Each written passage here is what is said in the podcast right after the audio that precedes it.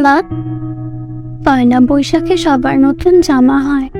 আমার কেন হয় না? পয়লা বৈশাখের দুদিন আগে অর্থাৎ নীলের উপোসের দিন মুন্নি তার মা মালতীকে কথাটা বলতে ওর মা মালতী বলল পাঁচ বাড়ি কাজ করেও কত কষ্ট করে নীলের শিবের উপোস করেছি।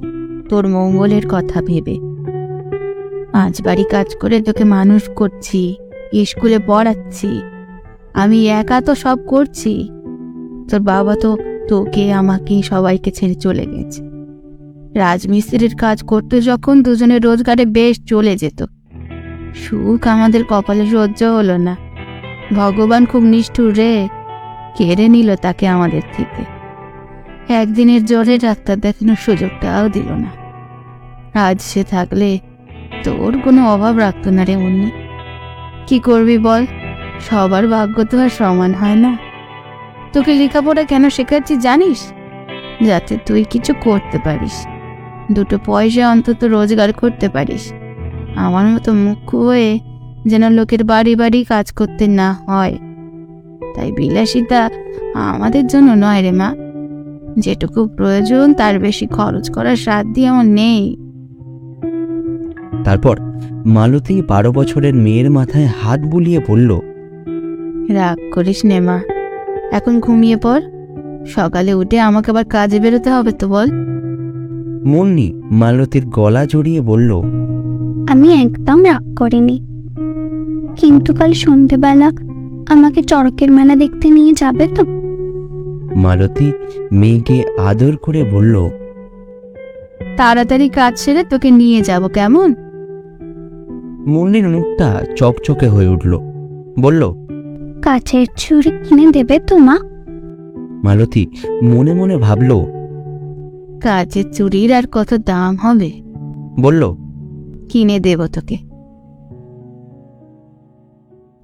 মেয়ে রুম্পির জন্য পয়লা বৈশাখ উপলক্ষে একটা খুব সুন্দর জামা কিনেছে তিয়াশা। রুম্পির দিদুন ওকে একটা জামা দিয়েছেন। তিয়াশা অফিস থেকে ফেরার সময় জামাটা কিনেছিল। রুম্পিকে পরিয়ে দেখল জামাটা ওর গায়ে ছোট হয়েছে। আসলে আন্দাজে কিনেছিল জামাটা। কি করবে?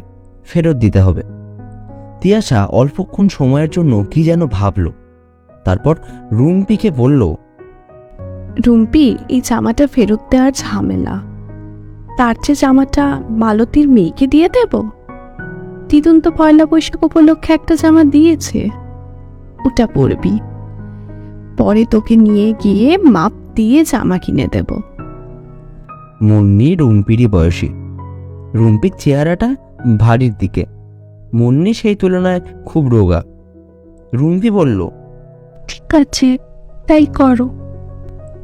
মালতী কাজে আসতেই তিয়াশা জামাটা ওকে দিয়ে বলল মালতী জামাটা পয়লা বৈশাখের দিন মুন্নিকে পরিও আমি দিলাম। এমনিতে রুম্পির যে জামাগুলো ওর গায়ে ছোট হয়ে গেছে, অথচ রং কাটেনি, সেগুলো তিয়াশা মুন্নিকে দিয়ে দেয়। নতুন জামাটা পেয়ে মালতীর মুখটা চকচকে হয়ে উঠল। সে বলল, নতুন জামা দিচ্ছ বৌদি? এত দামি জামাও কোনোদিনও পরেনি। মেয়েটা কাল রাতেই পয়লা বৈশাখে জামা কিনে দেওয়ার জন্য বায়না করছিল। আমার হাতে তো এখন জামা কিনে দেওয়ার মতো টাকা নেই। এত সুন্দর জামাটা পেয়ে মেয়েটা আমার কি খুশি হবে? তিয়াশা বলল এ কি গো পয়লা বৈশাখে মেয়েকে জামা কিনে দাও না? তুমি তো পয়লা বৈশাখ উপলক্ষে আমার থেকে টাকা না শাড়ি দিতে চাইলেও নাও না। আমি জানি মেয়েকে জামা কিনে দাও বুঝি।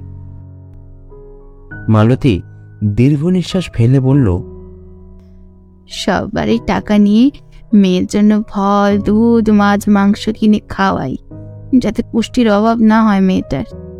এই বয়সে বাড়ির মুখে পুষ্টিকর খাবার না খাওয়ালে ওর বুদ্ধি কি করে খুলবে বৌদি? নতুন জামার চেয়ে এগুলো এখন ওর বেশি দরকার। নতুন জামা তো না পরলেও হবে। দুর্গা পুজোর সময় তো দুটো তিনটে জামা কিনে দিই। আমাদের ঘরে আবার কি চাই? তিয়াশার চোখে জল এসে গেল। মনে ভাবল, দরকার নেই তবুও মেয়ের জন্য, নিজের জন্য জিনিস কিনে টাকা নষ্ট করেছে। অথচ মালতীর মতো মায়েরা যৎসামান্য টাকা কত হিসাব করে খরচ করে। মালতীকে ও বলল, প্রত্যেক বছর পুজোতে তো মুন্নিকে নতুন জামা কিনে দেবই, পয়লা বৈশাখেও দেব। আর বিয়ের জন্য পুষ্টিকর খাবার বা ওর পড়ার বই কেনার সময় তোমার হাতে যদি টাকা না থাকে, আমাকে বলবে, আমি কিনে দেবো। তিয়াশা আবেগের বসে কথাগুলো বলল। মালতীও ঘাড় নাড়ল। মুন্নি জামাটা পেয়ে ভীষণ খুশি হলো। মাকে বলল কাকিমার দেওয়া জামাটা পরে আজ সন্ধেবেলায় চড়কের মেলায় যাব। মালতী বলল কিন্তু মা বৌদি তো তোকে পয়লা বৈশাখের দিন জামাটা পরতে বলেছে। মুন্নি জেদ ধরল আজই সে জামাটা পরবে।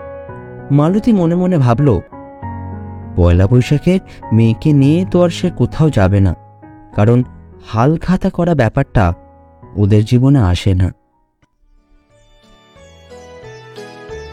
মুন্নি নতুন জামা পরে মায়ের হাত ধরে মেলা দেখতে গেল কাঁচের চুড়ি কিনল, ফুচকা খেলো, ঝালমুড়ি খেলো, খুব মজা করল। তিয়াশা আবেগের বসে মালতীকে কথাগুলো বললেও সে কিন্তু তার কথা রেখেছিল।